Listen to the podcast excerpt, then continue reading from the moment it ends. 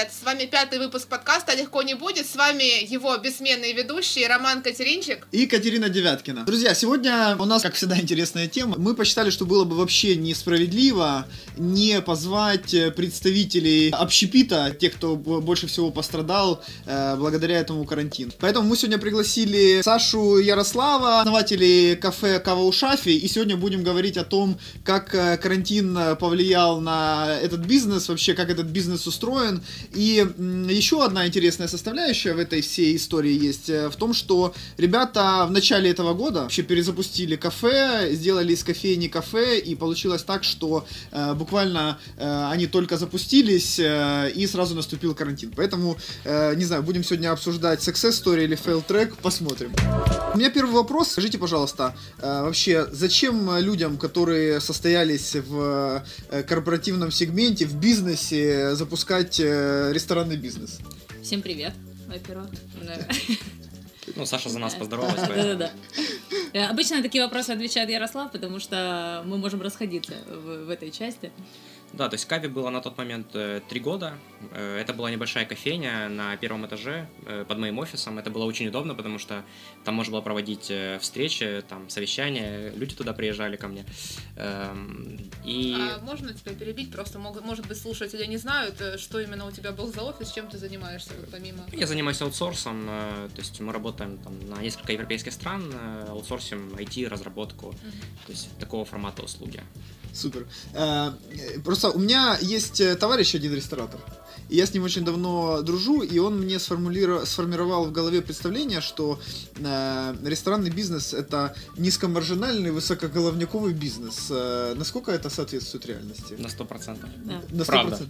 Окей. И, и когда мы начинали, нам все люди об этом говорили, а в, в, в нашем mindset е это было супер мир, в котором ты сидишь с кофе, завтраком, твои друзья все рядом, ты расслаблен, э, летняя площадка, и все хорошо, и ты только можешь заказывать рассказывать, говорить, так, это я уже пробовал, это нет. А вот по факту оказалось, что все эти люди говорили нам правду, и они нам желали добра, но мы где-то поверили больше в свою мечту, и, в принципе, круто, что мы это сделали. А вы сталкивались до этого вообще вот с ресторанным бизнесом? А... Ну, кроме того, что вы кушали там в кафе. Да, вот э, мы сталкивались именно так, и нам казалось, что, в принципе, это 70% experience а, который у нас должен быть. Мы 100% знали, как нам нравится, где нам нравится, какая нам кухня нравится. Мы всегда, это наш был ключевой point, мы очень много ездили в Европу, э, как, наверное, большая часть нашего окружения друзей. И Могли нас... себе позволить до открытия кафе. Да-да-да, это было часто тогда.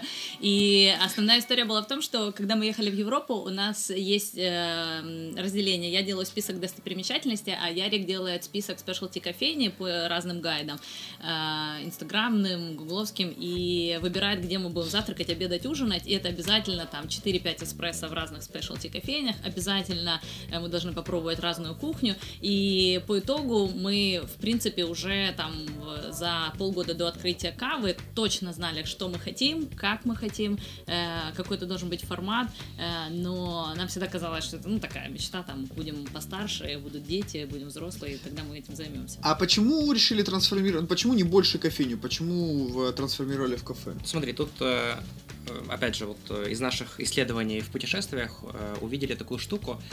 Крутые места с классным кофе Э, но при этом без еды всегда не очень много людей. То есть да, есть гости, но не толпа.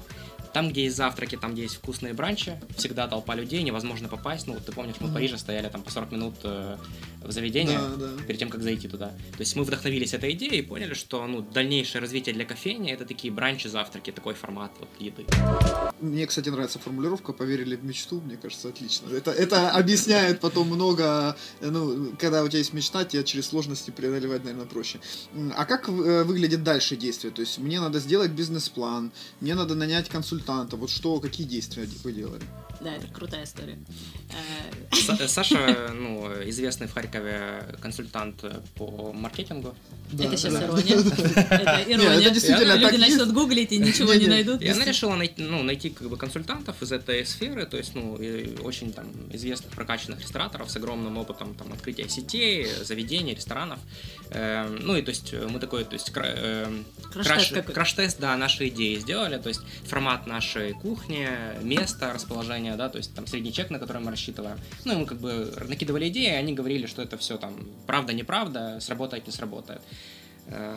И есть э, уникальный момент, за N денег э, мы, в принципе, получили полное подтверждение того, что э, идея беда, ни в коем случае нельзя делать кафе, тем более на вокзале. Все консультанты сказали. Ну, конкретные вот определенные да, лица сказали, что средний чек, на который мы поставили в PL 150 гривен, ну, это Unreal, и вообще, в принципе, вы уверены, что на вокзал люди-то будут доходить? А, да, здесь очень важный момент, который надо понимать, что это не... То есть кафе у ребят находится не в центре города, на большом потоке потоке трафика, а в стороне от вокзала в городе. Там тоже большой поток трафика. Да, там большой поток трафика, но это не трафик, который выходит с вокзала, а это кафе в стороне. То есть для того, чтобы... То есть в моем представлении, я когда слышал, что ребята открывают, у меня была очень четкая такая ассоциация с тем, что, наверное, это те, кто на поезд приходит немного раньше, они пойдут там покушают, да? Ну, у вас да, тоже да, такая да. гипотеза была? Э, все думали, что у нас такая гипотеза, а по факту наша аудитория была очень четко сегментирована, и как раз тех путешественников, которые приезжают до или после,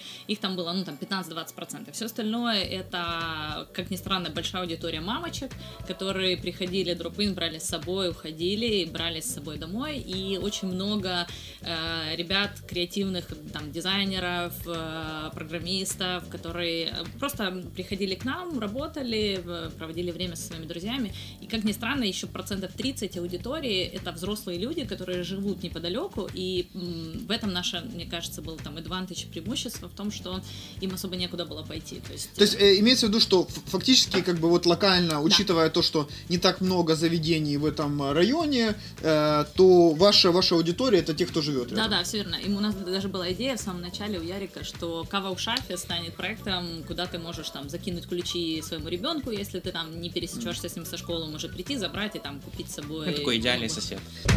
Вот интересно, ну может вы расскажете какие-то конкретные кейсы. Ну вот я представляю, я там айтишник, э, вот как вы, там, всю жизнь занимаюсь айтишкой.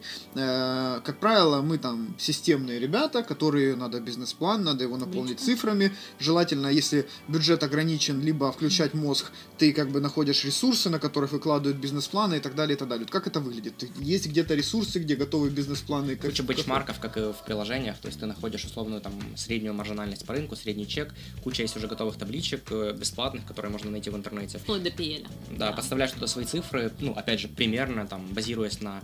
Э, ну, Кави на тот момент уже было три года, то есть у нас уже была аудитория сформирована, mm-hmm. то есть там условно тысячу людей в месяц. Mm-hmm. И вот мы рассчитывали, что средний чек мы вырастим до X, там, затраты вырастят в пропорции, и таким образом рассчитывали примерно PL там, на первые полгода. Кстати, а какие ключевые бенчмарки? То есть количество трафика, да, ты говоришь, тысяча человек, то есть оно должно было бы должно было измениться. Да. Мы считали, что э, за счет нового продукта мы сможем оставить эту аудиторию с нами, да. плюс привлечь там да, 30% да. новой. Ага, то есть 1300 трафика. Да, да, плюс мы сделали выгрузку, посмотрели э, статистику трех лет, как у нас прирастала аудитория по сезонам, э, мы посмотрели, как прирастал средний средний чек сделал АБЦ-анализ, это там продуктовый анализ э, нашей кондитерской тогда. АБЦ-анализ это... кафе, мне кажется, не, немного. Нет, Ребят, нет, вы, напишите в комментариях, слышали ли вы когда-нибудь, чтобы кафе делали АБЦ-анализ? Что вообще такое вот, АБЦ-анализ? Вот это я понимаю маркетолог. Да, но на самом деле это было достаточно э,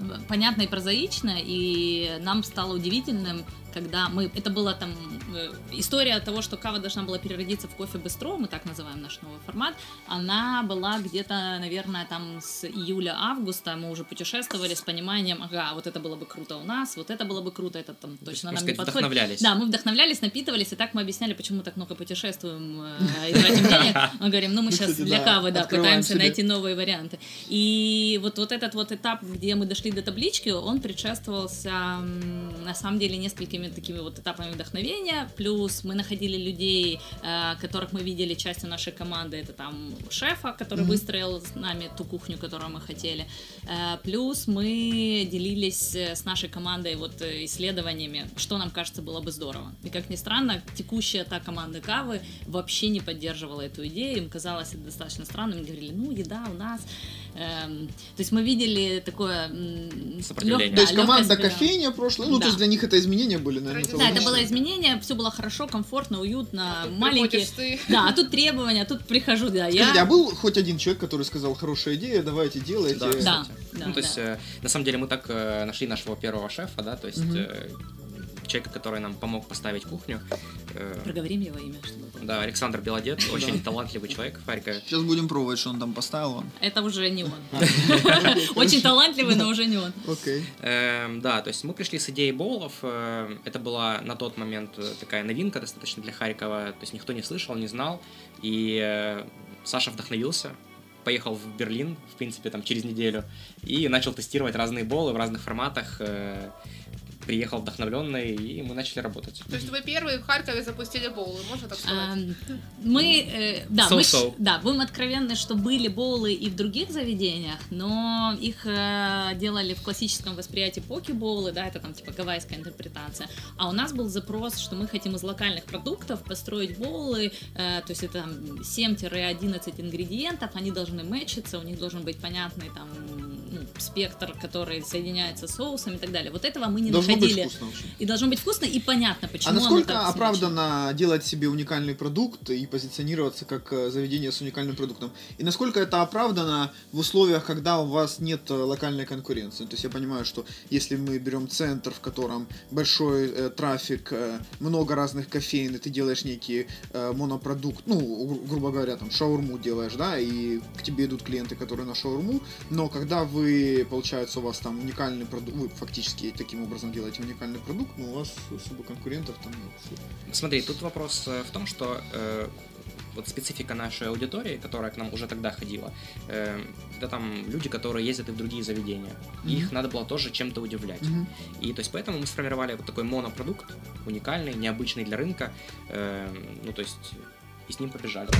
А скажите, а вот, э, ну, возвращаясь к бизнес-плану, все равно мне интересна эта история. Э, Как долго, он- как долго он делается? Э, Что там должно быть отражено? То есть, что в бизнес-плане должно быть? Это наша великая история с Excel. Ну смотри, то есть да, мы взяли, грубо говоря, PL, эм, и его наполняли в зависимости от Ну, того, что нам говорили консультанты. как это выглядит? Ты пишешь там мясо, картошки на месяц столько закупаешь Нет, есть, или... э, да, да, есть основные э, статьи расходов, есть э, доходная часть, она генерируется от разных условно цехов, департаментов, э, кому-то проще так будет понимать. То есть есть бар, есть кондитерка, есть кухня. Вот бар и кондитерка на основании АБЦ нашего ретроспективного опыта было плюс-минус понятно, мы понимали, какая доля, сколько может занимать, а когда туда мы встроили третий элемент, уравнение поплыло. Ну, то есть мы, А третий элемент это кухня. Кухня, да, ты не понимаешь, что это. Плюс. Э, мы сделали срез на WorkUA средняя стоимость повара, мы добавили в суперчаты украинских ассоциаций шеф-поваров, посрезали, э, какая динамика э, роста зарплаты,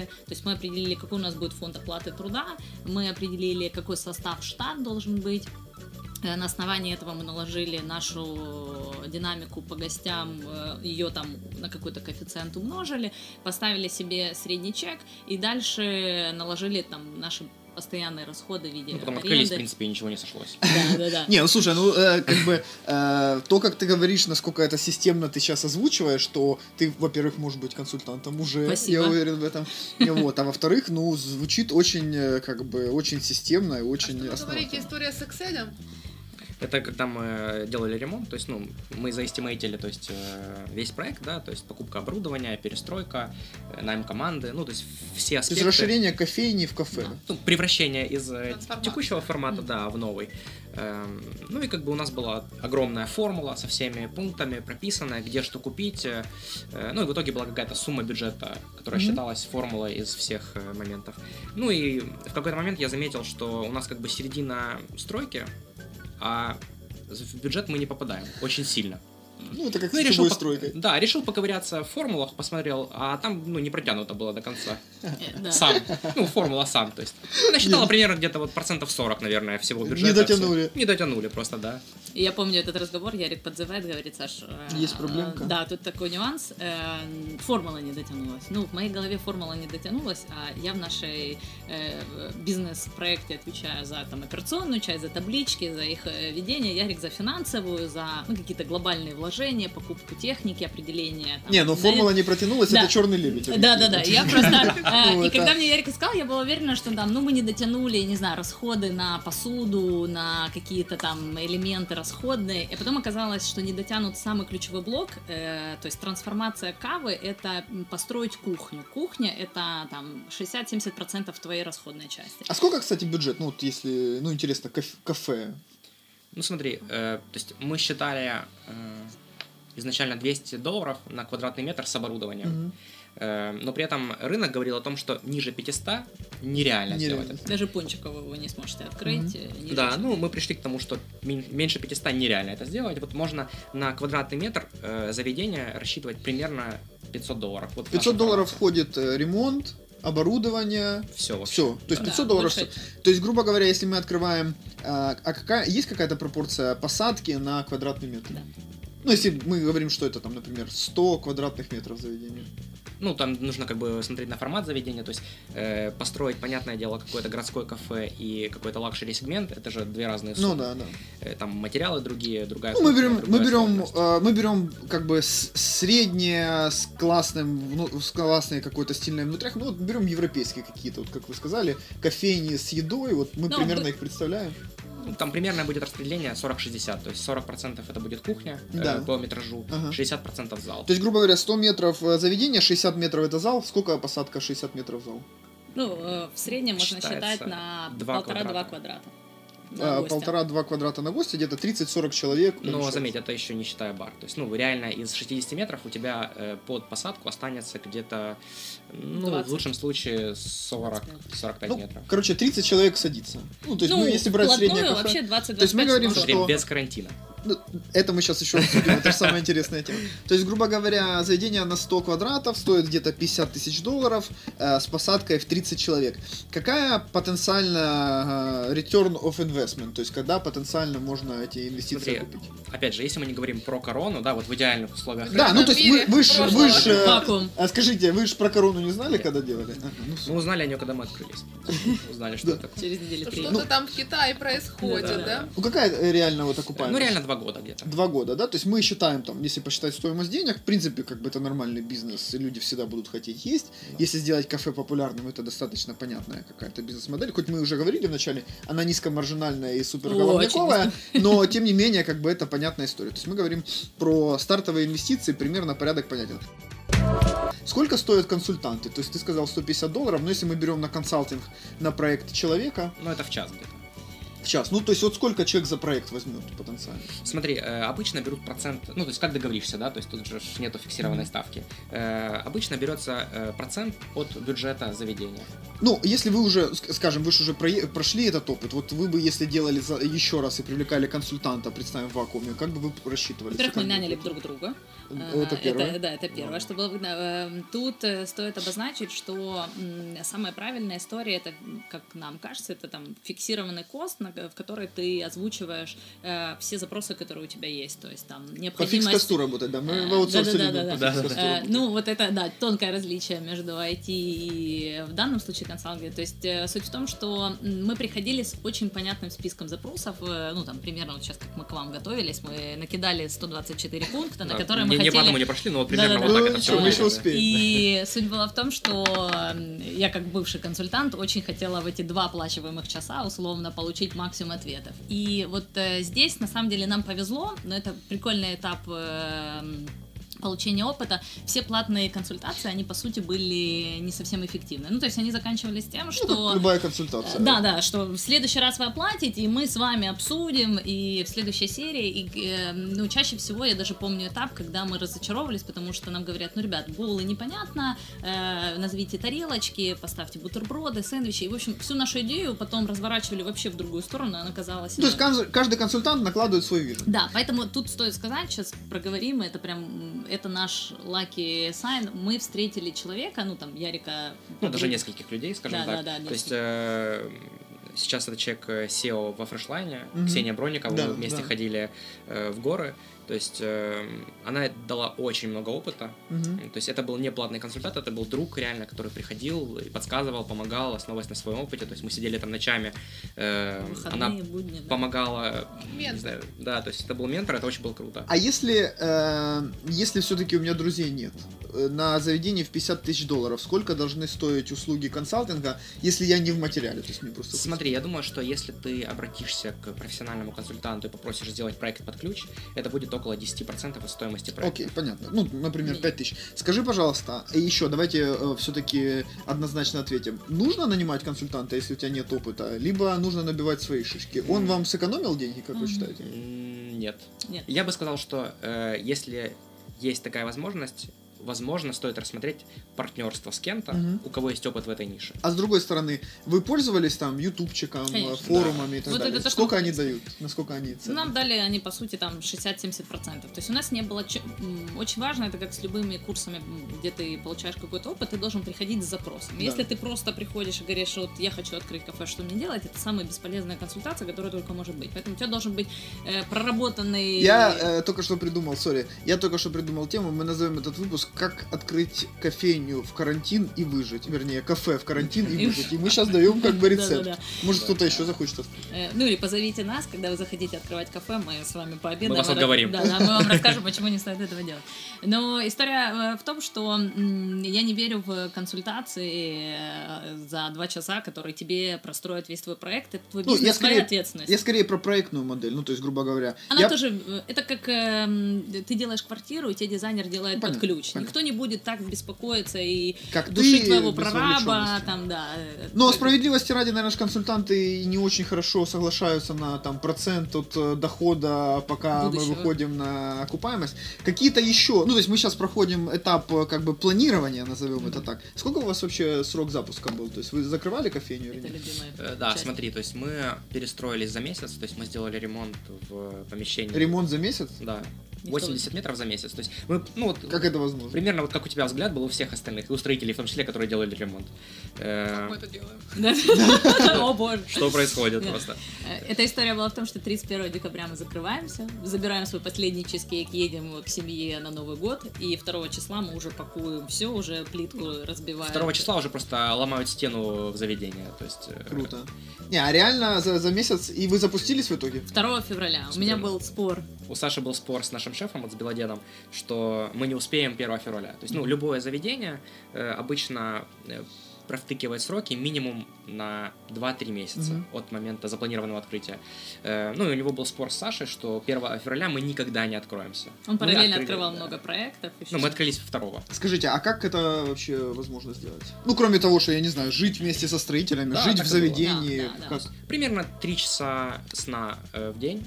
Э, ну и месяц отсутствия, в принципе, жизни. То есть у нас собака есть, вот мы собаку отдали э, моей бабушке, ну потому что нам стыдно стало перед ней за наше отсутствие дома, да. Э, ну да, то есть просто жизнь в ремонте.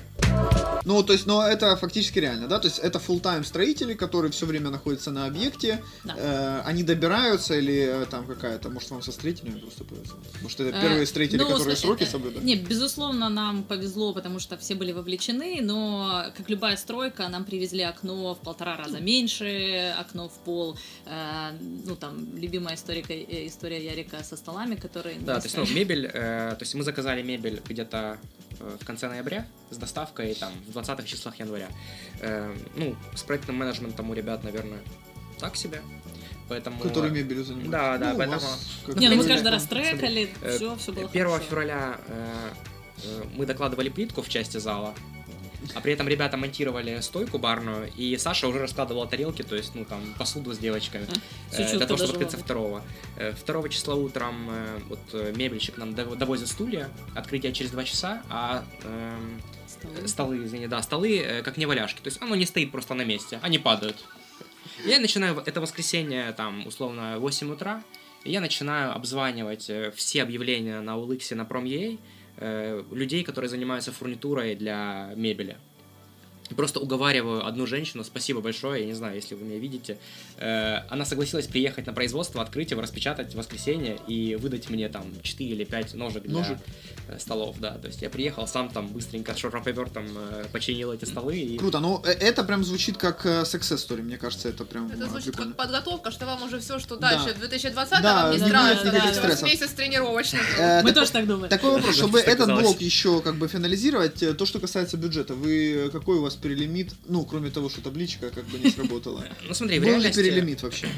Ну, то есть мы перелимитили, условно, там, если мы рассчитывали на 200 долларов э, за квадратный метр, э, в реальности мы вышли на 500 долларов в квадратный метр, тут там тютелька в Мгм. тютельку. То есть у нас условно получилось около 40 тысяч долларов, полностью перестройка заведения. Мгм. Вот А вы планировали 20? А мы планировали до 20, да. Ну, в до этого, справедливости ради, Ярик планировал где-то 12, и он э, на кухне нашим друзьям обещал, что он точно 12 вложится. вложится точно. 12, да, это с Ну, это какими-то еще прибамбасами. А вы Понятно. начали инвестиции привлекать или как? Ну, то есть у вас такая большая разница как бы была? Да, У разница нас, э, ну, то есть мы вложили свои деньги, сбережения, то есть у нас там 50-50 получились инвестиции с Сашей. О, Да, то есть Саша, Спасибо, партнер. Понятно. Саша вошла на 50%. Саша решила почувствовать, как это не быть консультантом, а вкладываться во что-то своими деньгами. А, ну что, я думаю, что мы первую часть обсудили. Ребят, здесь я всех э, призываю э, подписаться на наш э, подкаст, либо на наш канал. Ставьте лайки, колокольчики. Мы рассказываем реальный опыт. И если вы захотите открыть э, кафе э, в тяжелый, в трудный период, у вас уже будет инструкция и понимание, как это сделать. Вы открылись в феврале. С чем столкнулись? Какие у вас сложности были на открытии? Как команду подбирать? Смотри, как бы ад только начался. То есть мы думали, что в принципе открытие это когда ты там с просечкой можешь посидеть э, в зале, а в принципе это только начало всей этой истории. Э, То есть, ну, первый месяц... э, Первый день надо рассказать, день открытия. А, ну в день, да, в день открытия. что на столах ножки. Я Нет, это, с этого дня это было начался? начало праздника. Это да. начало было праздника, открытия, собственно, да. И э, мы уже нашли повара, он был очень крутой парень, то есть с опытом, ну прям мы от него были в восторге. И он не вышел.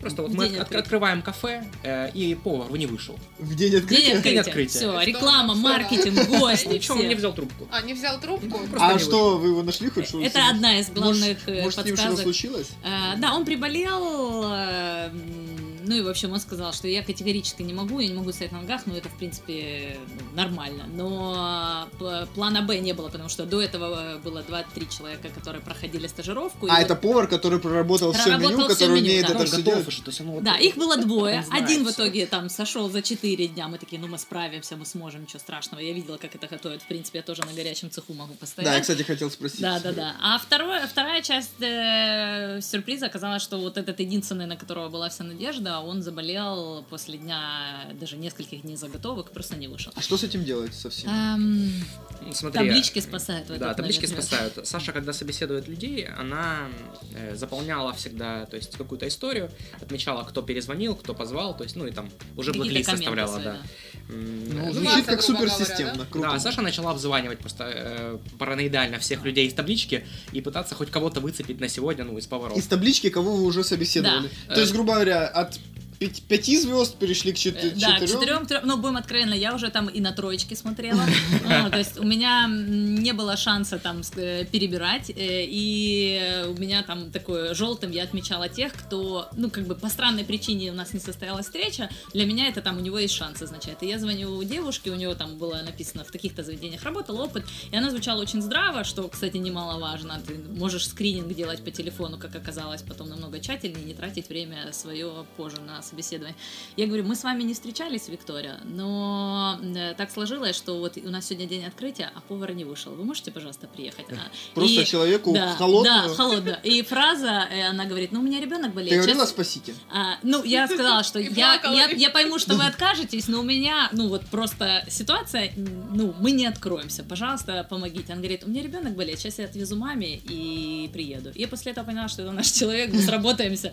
Я говорю, все, мы можем вас привести, отвезти как угодно. И она приезжает, приезжает Саша Белодед, который выставила нам кухню, у него в этот день э, мастер-класс, который он никак не может перенести, он за 15 минут рассказывает человеку, который вообще не знает ни кухни, ни меню, уходит, говорит, ну, удачи вам, Удачи. ребят, да, я поехал, я приеду через 3 часа, и мы остаемся с глазами просто... А трафик горящими. был уже? Нач- Начали Все, все, приходить? 12 часов я еще домывала швабры. пол. была проблема, то есть мы сделали из этого, ну, такое А, ивент, хайповое типа, событие, да. то есть, ну, мы битком просто забили заведение, Э, сидит куча людей, и у нас э, просто ложится IT-система вся. Ну, то есть не печатаются ни чеки, ни причеки, то есть кухня, у кухни нету коммуникации с залом и с баром. Да, многие есть- могут не знать, что такое причеки. Это вот когда вы делаете заказ, э, официант или администратор пробивает вам его на кухне, чтобы не бежать говорить, Дима, там заказали оладушки. Э, У него бумажечка вылезает, и он там... И у него э, есть четкий список э, На какой всех Что готовить? э, в какой последовательности что готовить, как, как отдавать. А как это, кстати, выглядит? Ну, то есть, как мне определить, что зачем готовить? Э, Просто кто что закон... за- Нет, за- смотри, это работа э, зала и, э, собственно, кухни. Э, когда зал пробивает заказ, э, чаще всего они делают комментарии, то есть в какой последовательности что нужно отдавать. Мгм. Сколько гостей? Э, Сколько Стол. гостей за столом, то есть, ну, э, как правильнее отдать, да, то есть, чтобы один человек не сидел э, без еды, Мгм. э, пока всем остальным уже вынесли. Э, И вот, собственно, м, такой момент был, что мы не продумали, что нам нужна лансеть. Ну, Да, да. Ну, внутри заведения. И мы не, про- ну, не проложили кабель. все работало через Wi-Fi. И оказалось, что через Wi-Fi это не может работать. Ну, это нестабильно, как бы. Ну, то есть мы как бы протестировали до этого за пару дней. То есть, мы, ну, то не есть, было э, людей. полупили никто- чеки, все было хорошо. То есть не было нагрузки на систему, и все классно работало. Как только зашли люди, которые начали пользоваться телефонами, Wi-Fi перегрузился, и все просто легло. То есть, ну, ничего не работает по айтишке. А еще и повара нет. И повара нет, то есть, ну, первый раз, э, и официанты, в принципе, первый раз работают, то есть, да, ну, Всю понимаешь. команду мы собрали официантов, э, администраторов, которые там, ну, узнавали заведение, по сути, по, по несобранным каким-то кускам. Тут будет вот у нас бар, мы их водили, вот тут будет кухня, они там за два дня еще не видели ни Смотри, разу не так, пространства. тут будет очень крутой бар. Да-да, мы вот так обычно говорили. И в итоге, ну, по сути, все учились э, в режиме реального времени. То есть Мгм. стоял... Собрали полностью команду, я правильно понимаю? э, Ну, это, второй, э, так сказать, момент. То есть, ну, открылись там правдами-неправдами, бегали девочки на листиках, просто писали заказы, отдавали мне, я это все клеил на стены, ну, чтобы все выдавали. Вот Саша, собственно, выдавала, она на горячем цеху стояла. вот А что э, нравилось. консультанты вам это что-то говорили? по Они, этому они не пришли на открытие. Нет, смотри, да, ну, тут, тут как Они бы не нужно- предусмотрели ситуацию, говорят, там повар может там не выйти, вам надо иметь запасного По повара. этим моментам, э, ну, на- нас предупреждали, что э, есть специфика определенная в ресторанном бизнесе по, ну, по людям, по персоналу. Э, ну, мы не верили, то есть мы не сталкивались с ситуацией, когда у тебя там человек забухал, типа, и не вышел, который у тебя работал там три месяца. Мгм. Ну, просто в один день. Следующий вопрос, ребят, какая маржинальность этого? Э, да, смотри, тут э, интересный вопрос. Если ты все делаешь идеально, ты красавчик, и у тебя хороший оборот, ну, максимум это 17%. Это если просто все идеально. Что такое хороший оборот? Это Э, ну, Системный поток на- гостей, четкий контроль фудкоста, закупок, э, мониторинг, э, цена право-влево ты начинаешь выравнивать. Это когда у тебя на твою посадку, грубо говоря, все работает. И средний чек, и количество гостей, и их частотность. э, И все как бы идеально работает в плане операционном, то есть э, э, люди не списывают э, Мясо? продукцию, мясо, да, там у тебя ничего не воруют, ну и все остальное. То есть 17% это норма маржинальности это, для... иде- это, это вот идеальный- идеально, в идеальном мире. Э, В реальности, э, если заведение работает э, в 10-15, это хорошо. Хорошо, вот допустим, у вас э, легла система, Саша стоит э, на, как ты называешь, Горячий горячая- цех, да. Горячий Горячий цех. Да. Ты реально работал в горячем Есть, есть цеху? горячий цех, есть выдача. Да. А, такое у вас много людей, что дальше? Эм, Э, Именно в этот день э, Да, дальше вот был полный э, хаос, но это, наверное, стало э, вот тем триггером, когда мы поняли, что все получится, несмотря на то, что э, со стороны это кажется адом и полной задницей. И основное, наверное, было то, что все поняли серьезность момента. Есть гости, да, не вышел повар, да, вот там собственники стоят. Мы были на кухне все время. Э, Ярик между кухней и залом э, с ноутбуком, который показывала выкладку, и я с новым упором готовила. И а, закончилось тем, что через полтора-два часа мы уже были абсолютно понятно сработанной да? командой, да, заработали лупари, каким-то образом Ярик и это организовал. Лупари это как-то как тю- Да. тюремный жаргон. Да, да, звучит ужасно. Лупари Это это тоже, это то, что мы для себя открыли. Есть на кухне очень много фраз, которые мы вначале даже не понимали, что это, и мы так тихонечко Лупа что? спрашивали. Что? Типа, Куда э, их вешать? Ну, Что это, это заказы, которые выходили на кухне, и мы понимали, что Ну, то зачем есть, отдавать. условно, на, э, на кухне стоит э, принтер чеков, на котором вылазит заказ. И это называется там бегунок, лупарь, то есть ну по-разному. И вот э, с того момента мы сработали настолько круто, что вот через полтора-два часа э, за счет того, что и команда включилась, и мы достаточно, ну, ребята там трезво организованные, все заработало. И нам показалось в какой-то момент там... э, Что по- пошло. что да, вот это оно, наверное, мы выстроили кафе. Но потом наступили дни закупок. Это когда ты сам едешь в супермаркеты, рынки, покупаешь это все. Это, это знаешь, ожидание реальность. То есть ты когда вот думаешь про кафе и слушаешь историю там каких-нибудь европейских шефов, как он утром едет на рынок, выбирает свежие продукты. Кстати, не так. Э, Да, и потом все это разбивается о реальность, когда ты э, едешь на закупку, э, потому что у тебя нет закупщика, ты не можешь его себе позволить, ну, потому что у нас бюджет был Это пока. Пока, Мы да. тоже так это, себе это говорили. тоже, мы думали тоже, ну, начнем с этого, а дальше рас, ну, раскрутимся, наймем закупщика. Ну, то есть, мы едем с Сашей на закупки, э, то есть, у тебя там, не знаю, килограмм, может быть, 30 э, всяких продуктов, ты злой, холодно, потому что, ну, то есть, март месяц, ты ходишь по центральному рынку, собираешь эти продукты, потом едешь в каву, все это приходуешь, потому что Нету бухгалтера, который нет это бухгалтера, который бы это сделал, то есть, ты еще не знаешь, там, что нужно какие-то Приходишь, ты взвешиваешь, типа... перемешиваешь, Ты взвешиваешь, как-то, морковки, вносишь в в табличку стрель. 100 грамм там. Да-да-да. Э, Тот, тот э, случай, когда Things э, начал записывать э, закупки. Э, ну, э, это очень простой бизнес, действительно. и цены туда вписывать, знаешь, за Ну, сколько килограмм купил. Окей, хорошо. И э, вы говорите, что закупки это новый челлендж. Э, В итоге как это работает? Э, Смотри, мы, то- мы вот э, позакупались месяц, пострадали. Э, Собственно, карантин тут нам немножко помог. Мы начали работать на доставку и наняли курьера. И то есть сейчас курьер совмещает работу закупщика и курьера. Давайте поговорим про команду. Как вы работаете сейчас с командой, как собирали, какие ключевые fail ы, раз мы уже про То есть, опять же, все консультанты нам говорили, что за первые полгода у нас полностью обновится команда, это нормально. Раза 3-4 Э, обновиться. Ну, раза да. 3-4, да. А почему? А, Так всегда. Setup, Естественный э, отбор? Да, естественный отбор. Э, Вы еще не до конца понимаете процесс, они нам объясняли. Там, может, требования не можете выстроить. Э, Ну, они плохо знали, наверное, меня, что требования всегда выставляются должно быть очень чётко четкие, понятно, да. Просто был, в другом был fail. И Ярик смеялся, что когда я привлеклась в проект Кавы, изначально это было Ярика заведение, когда он меня позвал отдохнуть чуть-чуть после моих трудных Выдохнуть. проектов. Да, Переключиться. выдохнуть, переключиться, кафе открыть вместе с ним. И вот Хорошо. Ярик смеется, что пришла Саша в заведение и сошла вся команда. Может, дело в тебе? А, Ну, я не стала оспаривать этот момент, это факт. Но из интересного, что мы решили на время января, когда мы были закрыты, поддержать всю команду бара. Это единственная команда, по сути, когда у нас была. Мы всем, ну, поддержать б- это для нас означало оплатить им зарплату, да, когда проект был полностью закрыт, по- как-то их привлекать в перестройку трансформацию. И ровно до середины или конца февраля они все сошли. Ну, то есть э, все были с нами в январе, вроде как болели за нас идеи. А ч- феврале- как вы думаете, почему? Эм, ну, Слушай, ну тут э, на самом деле несколько факторов. Во-первых, э, ну, жесткий менеджмент. Мгм. То есть, ну, новый человек пришел в команду, у них никогда такого не было, непривычно. А ты мягкий, да? То есть у вас как полицейский, Ну, ты смотри. хороший, Саша плохой или как? Ну, тут как бы нужно поспорить, потому что у Саши, наоборот, есть эта душевность по отношению к людям. Ну, я считаю, что э, бизнес это деньги, да, то есть, ну, то есть, если это если какое-то действие не генерит доход, то оно бессмысленно для проекта, ну, для любого. Логично. У Саши, ну, там, вот нужно поддержать, нужно это. но при этом в операционке я достаточно там, ну, требовательный человек, и для них было непривычно, потому что я привнесла какие-то методы управления в проект, ну, там, вне хорика. Слушайте, ну это в принципе логично, когда ну, изменения такие принципиальные происходят, а это фактически ну, фундаментальные изменения. Э, люди э, переживают, какая будет их роль, Да, них, они да, жили да, в да. своем мире, я так понимаю, им было достаточно комфортно и логично, что они все развалились, а вы поступили просто благородно, что вы их продержали. Другое дело, что... Сто процентов. э, Это было нерационально немножко.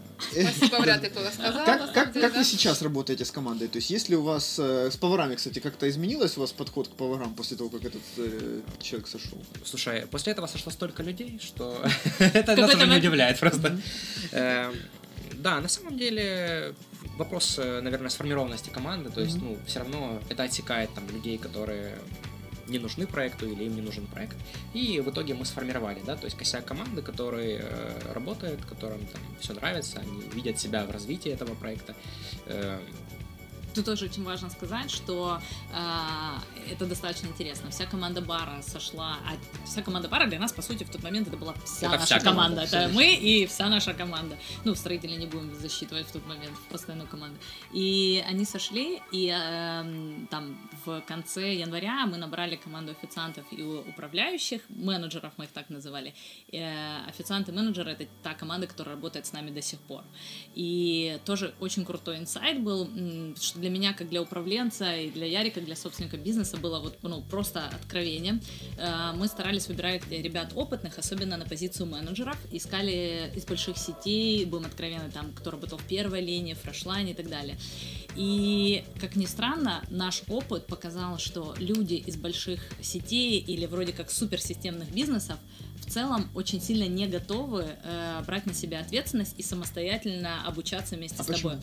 Скорее всего, ну тут есть два варианта. В варианте, где с, у нас был менеджер из фрешлайна, э, и для нас это был такой э, инсайт, что, скорее всего, бизнес настолько был прописан четко и автоматизирован, Регламентирован. регламентирован, Стартап, да, как работать в Да, стартапе да, да. системного человека, он с ума и сойдет. человек просто сходил с ума на фоне другого менеджера, который до этого был бариста, и просто она силой взяла в свою позицию и сказала, я хочу у вас работать, мне уже некуда было ее набирать. Я говорю, ну, может, официантом? Она говорит, ну, либо менеджером, либо нет. И, в общем, я говорю, Ярик, вот я чувствую, надо ее брать. И сейчас это ключевой человек э, в нашем проекте, и это тоже главный момент, на который мы не сразу поставили. А вы рекрутинг аутсорсите или Нет, только нет, исключительно А нет, э, как бы... Нет, нет ни одного человека, который лучше скажет, чем мы, подходит нам этот человек или нет. Есть момент... А процесс рекрутинга хорошо, то есть там... Да, он у нас разделен на несколько этапов. Первый скрининг, то есть э, по телефону мы звонит человек, либо наша вакансия, либо мы обзваниваем. Мы задаем ряд вопросов, которые нас интересуют. Там опыт, э, я опять же применяю э, разные моменты с кейсами для того, чтобы понять. э, А мы отслеживаем, это очень важный момент, э, как часто человек менял работу в рядовом заведении. Зачем ты это говоришь? А, Люди посмотрят, потом Так может быть они к нам да не- год работал. Не, ну действительно, какой, какие вопросы? А, да, опыт, специализация, потому что есть люди, которые, например, работали на горячем цеху, это рыба, мясо, там, ну, хоспер и так далее, они не умеют работать с выкладкой, а боул это как раз-таки один из основных моментов, это уметь правильно выложить по ингредиентам, и здесь эстетическая составляющая, это ключевая часть продукта, Да, я смотрю, как уже кушать хочется уже. давно. Да, да, да. Э, И, соответственно, то есть мы понимаем специализацию, эм, какие, э, какие заведения, в каких заведениях работала, чтобы понимать experience до этого и как часто он менял работу. Плюс в диалоге... Это одна из ключевых штук, Да, наверное. ключевых. Как Э, часто меняет работу? Да, да, да. Почему? Как отзывается о предыдущем месте Э, работы, да? Да, и отсюда ты собираешь все insight ы по рынку, кто где сколько платит. э, Для нас тоже А это вы все по телефону все по телефону, да, большая часть людей, ну, это нормально проговаривать. И для меня ключевым insight ом стал вот именно в HoReCa, что м, на самом деле условия труда и повар это достаточно сложная профессия. То есть в среднем человек находится 12-13 часов э, на ногах. То есть я как человек, когда отсутствовал один из поваров, был вот на непосредственно, я через 7-6 часов чувствовала, что я так больше не могу, я выходила к То есть работа тяжелая. это тяжелый очень тяжелая физически, эмоциональная работа, потому что у тебя есть пики, когда большая загрузка, спад, но при этом тебе нужно мониторить и планировать все, что нужно готовить. Поэтому я считаю, что э, по сути, откровенно, это местами недооцененный труд, потому что он э, физически, эмоционально достаточно сложный. Давай я процесс рекрутинга опишу, просто, Да, может быть... хорошо, э, хорошо. Я добавляю свою, да. То есть, на самом деле, он из четырех частей состоит. Это прескрин по телефону, э, если человек его проходит, потом оффлайн собеседование в заведении, если Мгм. он проходит следующий этап, это э, там 3-4 часа на кухне на каких-то процессах, то есть Первый, мы смотрим на какие-то профессиональные скиллы. Если человек проходит по этому, он идет на стажировку уже оплачиваемую э, на там 10-14 дней. Мгм. В И этом конце процессе он экзамен. должен э, выучить этих карты, выучить меню, научить э, работать на э, горячем цеху, то есть все, что связано с жаркой, э, варкой, там, работой с э, оборудованием, и дальше выучить выкладку. Если он через две недели может э, закрыть, э, ну, то есть вы- вылазит, грубо говоря, причек, да, э, вот нужно приготовить такое-то, такое-то блюдо, и он может полностью собрать от и до, э, невзирая на тайминг, Э, то есть он, считай, прошел... А что такое тайминг? Э, Смотри, на каждое блюдо есть, э, по сути, прописанное время на выдачу этого блюда в заведении. То есть, если это там салат, он обычно дается быстрее или суп. Если это горячее блюдо, там, допустим, стейк или медальоны, э, оно выдается дольше. Ну, потому что процессы так Мгм. устроены. Э, И, соответственно, повару э, обязательно нужно соблюсти вот это время выдачи э, каждого из блюд. Слушайте, а у меня всегда был вот такой вопрос, на который я на самом деле еще до сих пор не получил ответ. Почему, когда ты едешь в Европу, тебе все выдают через 3 минуты, когда ты заказываешь, или через 5 минут, а у нас все равно приходится всегда ждать 15-20 минут?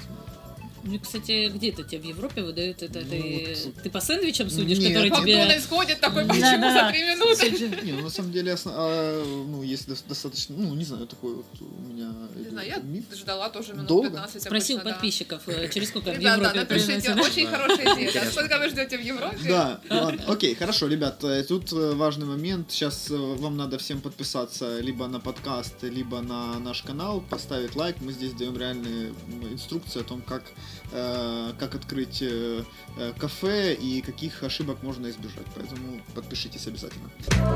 Давайте поговорим про карантин. Ух, давайте.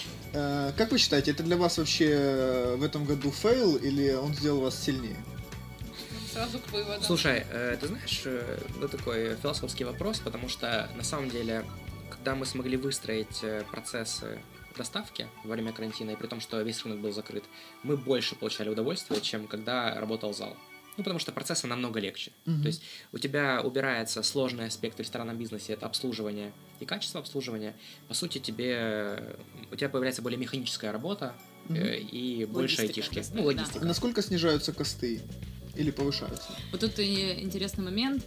А, Мы, во-первых, мы, важно сказать, закрылись на карантин, наверное, за 3-4 дня до того, как в Харькове объявили, что мы закрываемся, и все заведения должны уйти на локдаун.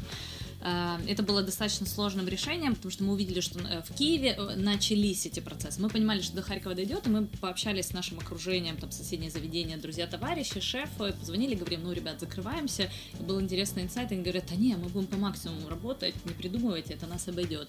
И мы собрались с командой, с Яриком и проговорили, что, ребят, э, это сложный период, но мы принимаем решение, что мы боимся рисковать вами. Ну, давай, наверное, сразу же проговорим, что э, закрыться это значит работать только на вынос, то есть, Мгм. ну, закрыть э, посадку Ну, в зале. посадку в зале. Соответственно, все официанты условно могут остаться без работы. И поэтому нашим вторым поинтом стало, как сделать так, чтобы сохранить... То есть мы приняли себе решение, что мы готовы не получать прибыль там, Ну, сразу месяца. логично, официанты доставкой занимаются. А, ну, не Ну, совсем мы так как- думали. Смотри, Да. это в идеальном мире у меня было два велосипеда, э, и мы себе представили, что это при- прикольно, то есть дать рюкзаки каждому из официантов. А рюкзаки, э, будем честны, Ярик нашел на Улыксе эм, такие желтые фирменные. Ну, э, Продаются? очень, очень какие? известного бренда, да. Серьезно? 300 гривен. То есть, на самом деле, я потом выяснил, что... А сколько он стоит?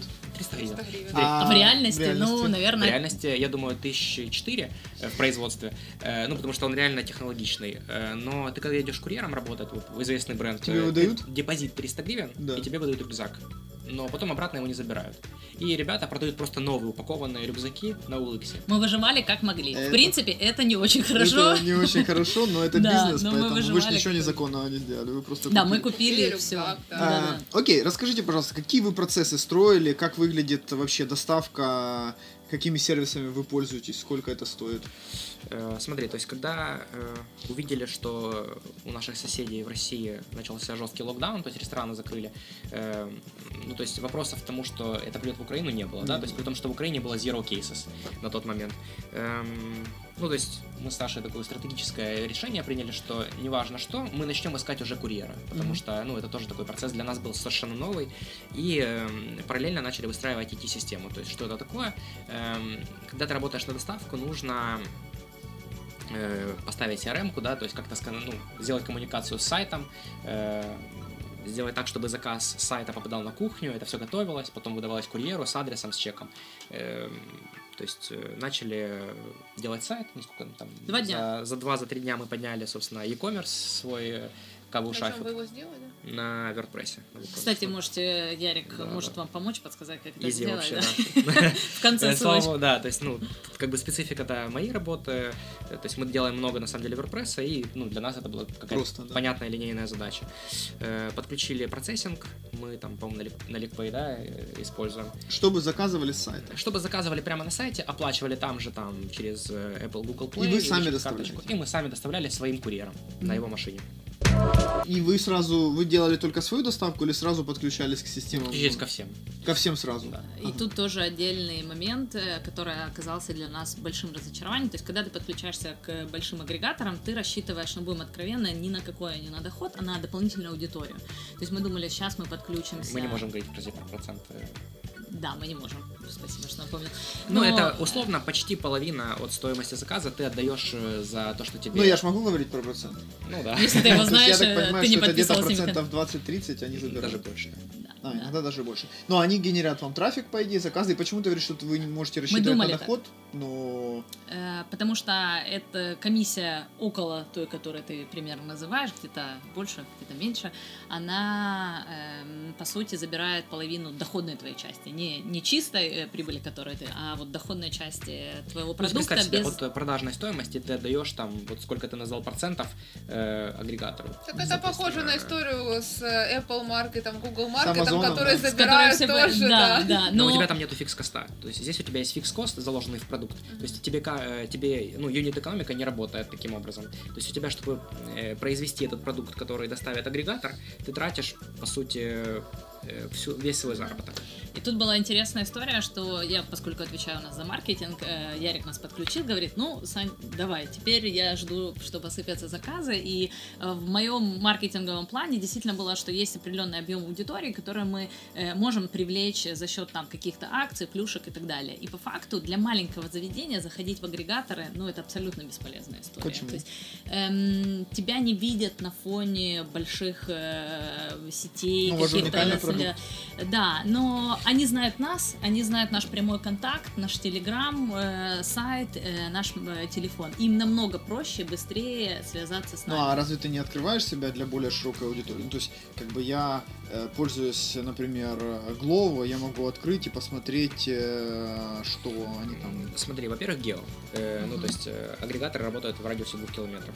То есть, да, Харьков не очень большой, но условно мы покрывали только часть центра из-за своей геопозиции. Мгм. Э, То есть, ну, в принципе, не сильно там мы и расширились. Э, Плюс э, тот продукт, который доставляет курьер наш, и тот продукт, который доставляет велосипедист, это совершенно два разных, Мгм. ну, две разных истории, потому что то, что приезжает э, через агрегатора, оно обычно, ну, имеет не очень вид, скажем так.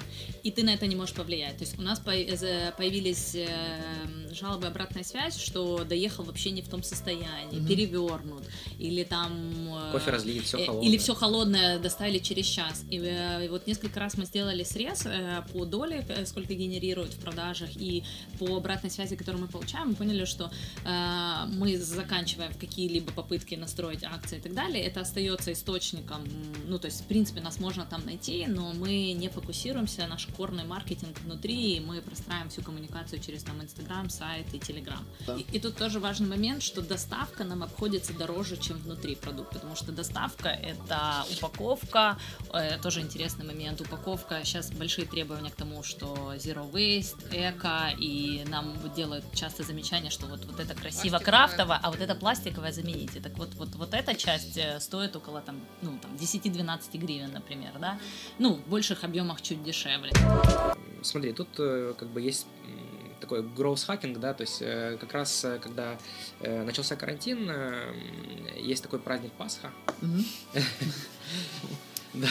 Да. Как, как Спасибо. бы это- Спасибо, да, что есть такой э, праздник. Спасибо большое, что есть такой праздник. И э, многие заведения крупные, да, то есть э, в, вот когда начался карантин, они отказались э, готовить э, пасхальные куличи, да. Мы решили воспользоваться этим моментом, так как у нас была кондитерка уже настроена. Гроус хакинг. Кстати, у нас был выпуск про Был, был, гроус хакинг. да, да. Да, то есть мы э, на самом деле к э, вот к празднику Пасхи мы сделали, по-моему, 500 э, или там 600 Саша сама э, пекла? куличей. В том числе, да. Э, У нас было, ну, то есть... э, 600 куличей? И это оказывается... Ну, есть- нет, конечно, я не Это одна. мощнее. Это мощнее даже, Чем любая бабушка, самая как Смотри, бы то есть, э, мощная. они были везде, э, потому что то есть, вот все заведение э, было закрыто, и э, сколько там у нас, э, 60 метров зала. вот чисто, было устелено Они по все хаску. были э, устелены, ну, то есть мы вынесли э, поверхности, столы, все было заставлено, и везде стояли куличи, которые, ну, то есть, либо доставляли, либо привозили на То есть это получается такой как бы под ивент, Да. продукт под ивент. Ситуационный да, маркетинг. круто. Ситуационный маркетинг, и на самом деле это спасло тот месяц, мы пели, вышли там, наверное, первый раз в Очень хороший Плюс показатель. хороший плюс, да. да. Нет, Теперь вам нужно готовить оливье, я так понимаю. Смотри, это Уже. Смотри, то есть мы когда тоже откры- то есть тут еще про культурный код нужно, наверное, сказать. Когда мы открывались, нам говорят, что вы хотите там на завтрак. Ну, говорим, ну, только не сырники. Ну, сырники есть Да. у всех.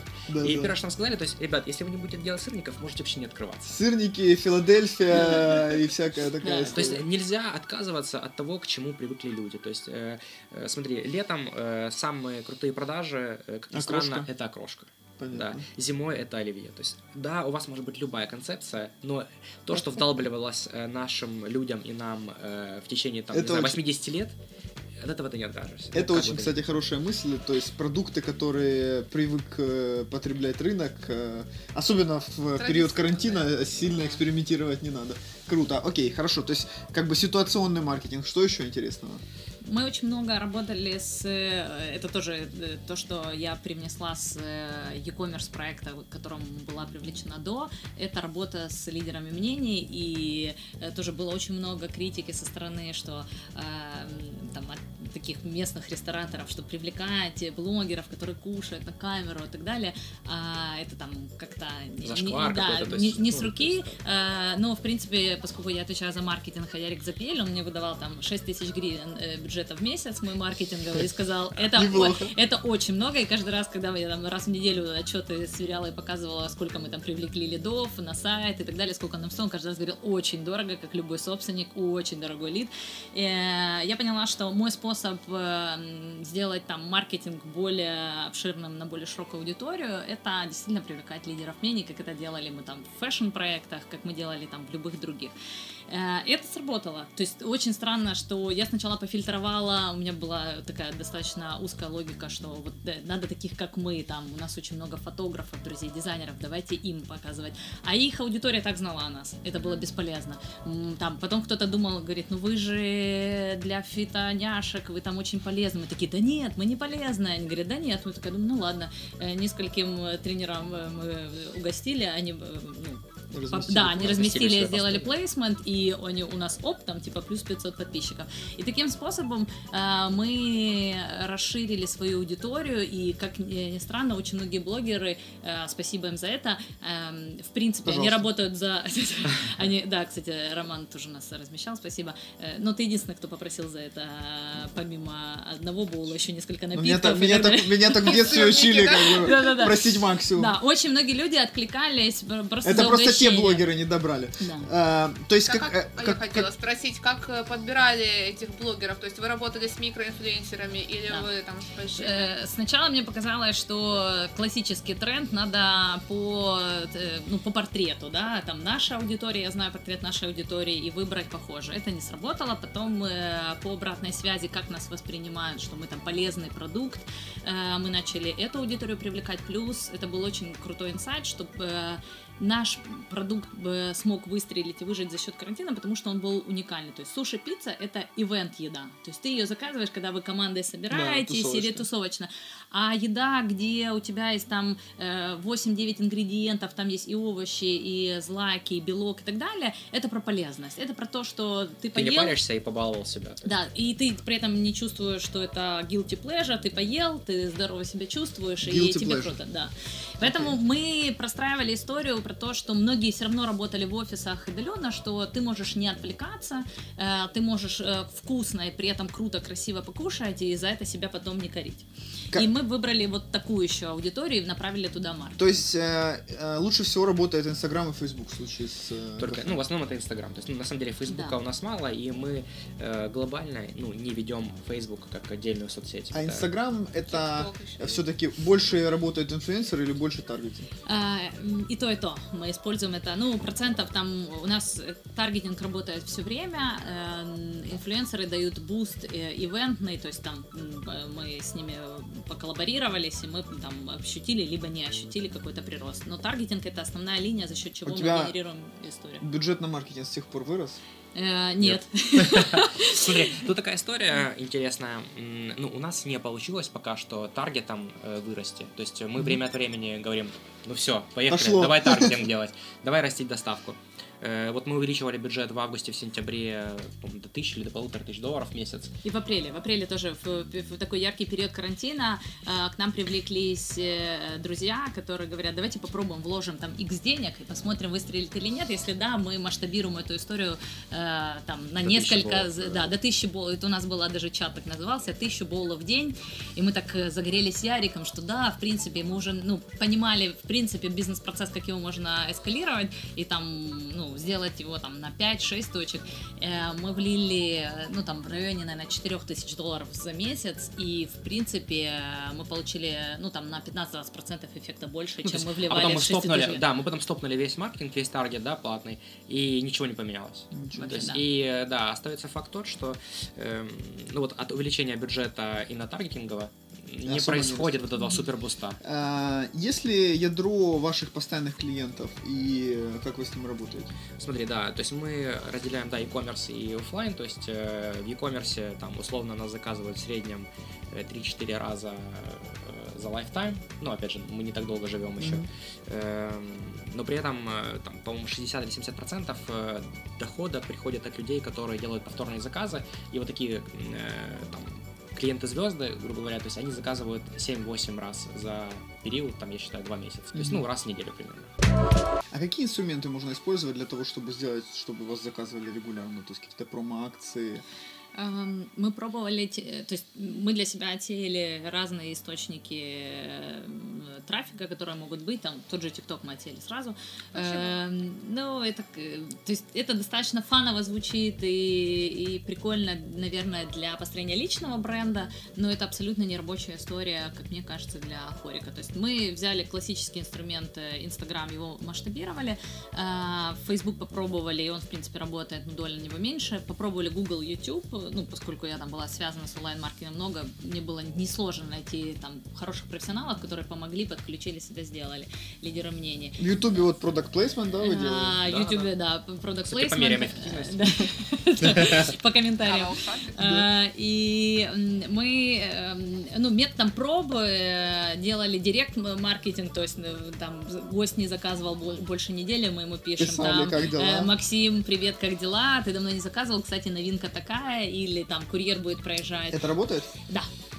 Э, то есть э, нас не заказывают не потому, что, ну, конечно, кто-то мог заказать и что-то могло не понравиться, но мы отрабатывали каждую обратную связь, вот прям каждую, у нас есть таблица с обратной связью по блюду, кто был на смене, какой потенциальный, что нужно изменить, чтобы это не повторить. То есть мы знали всю статистику каждый день, и до сих пор у нас передача смены происходит именно так.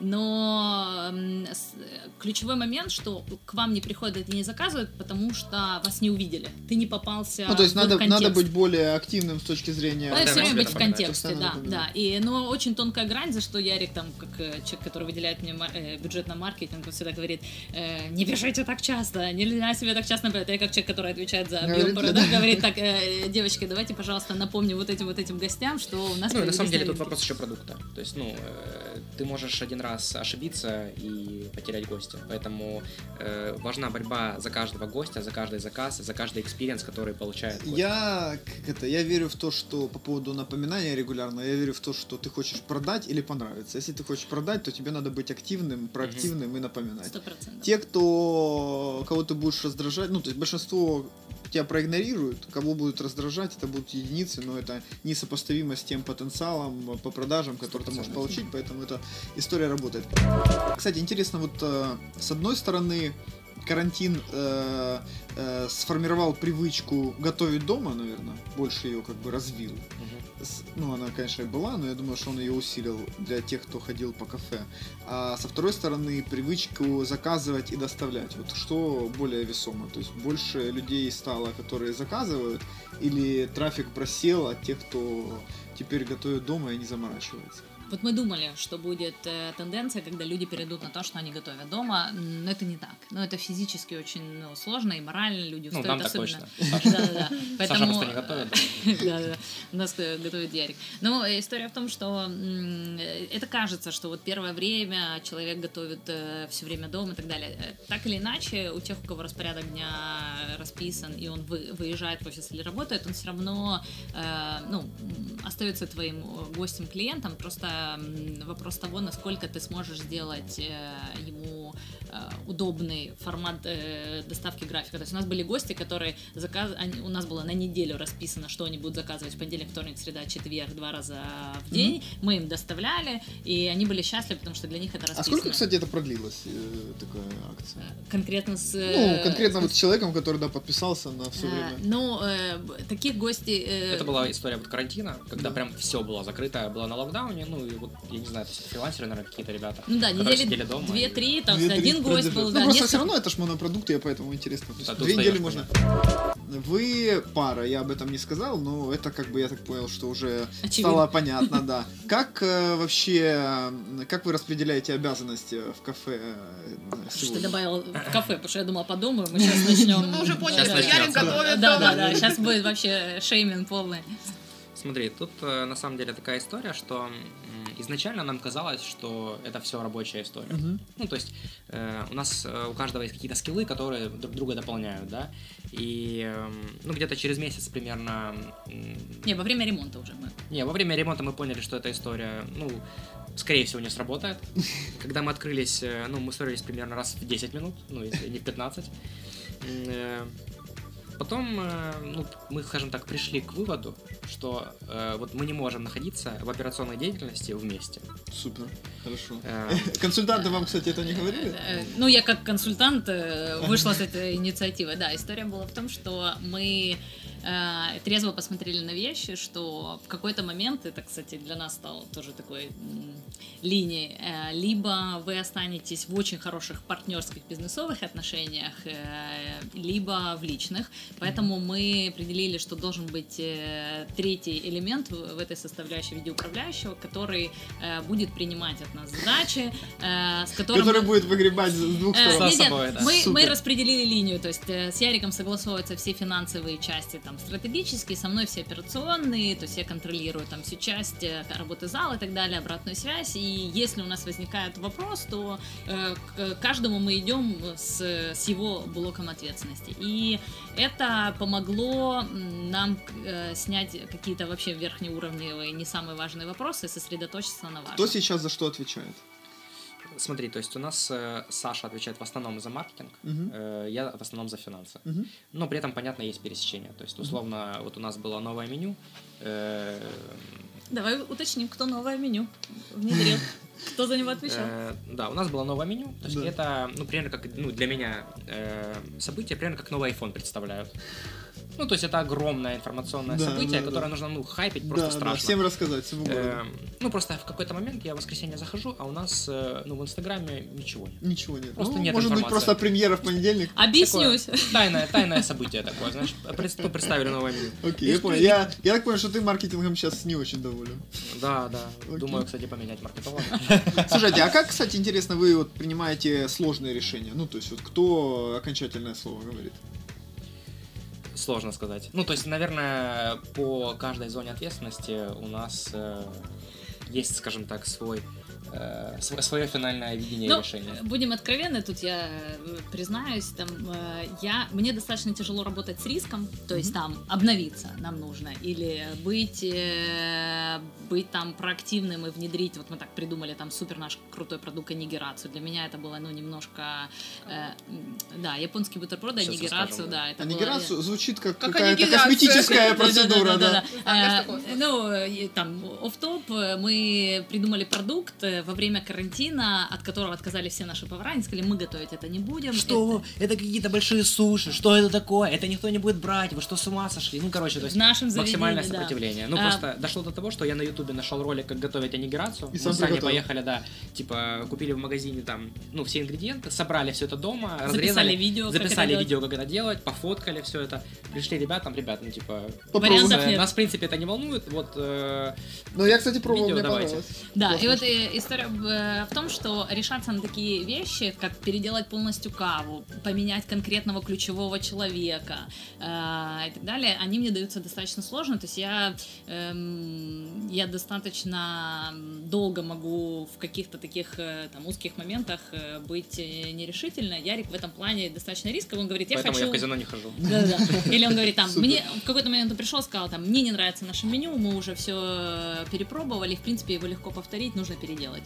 И э, в этой части я считаю, что ключевые стратегические решения за Яриком, потому что в нем хватает вот, э, вот этой последней капли надо, а я уже руками могу реализовать то, что он задумывает. Ну, либо не реализовать, как вот Окей. с новым меню.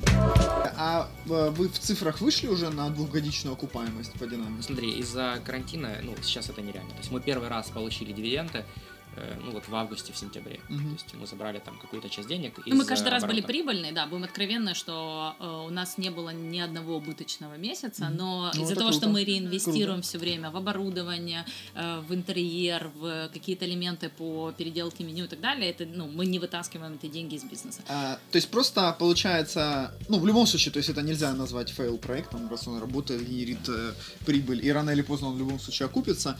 Просто из состояния двухгодичной окупаемости успеваемости, вы перешли там в трехгодичную, четырехгодичную и так далее. То есть, а, объективно говоря, это, в принципе, рабочая да, история. Да. Если ее еще правильно заменеджерить э, с точки зрения там управляющих и так далее, то это хорошо. Я попробовал классный продукт, ребят. Я желаю вам удачи. Это в любом случае супер опыт. И уверен, что у вас все да. получится. Легко не будет, скучно тоже. Подписывайтесь. Пока. Спасибо. Спасибо большое. Пока-пока.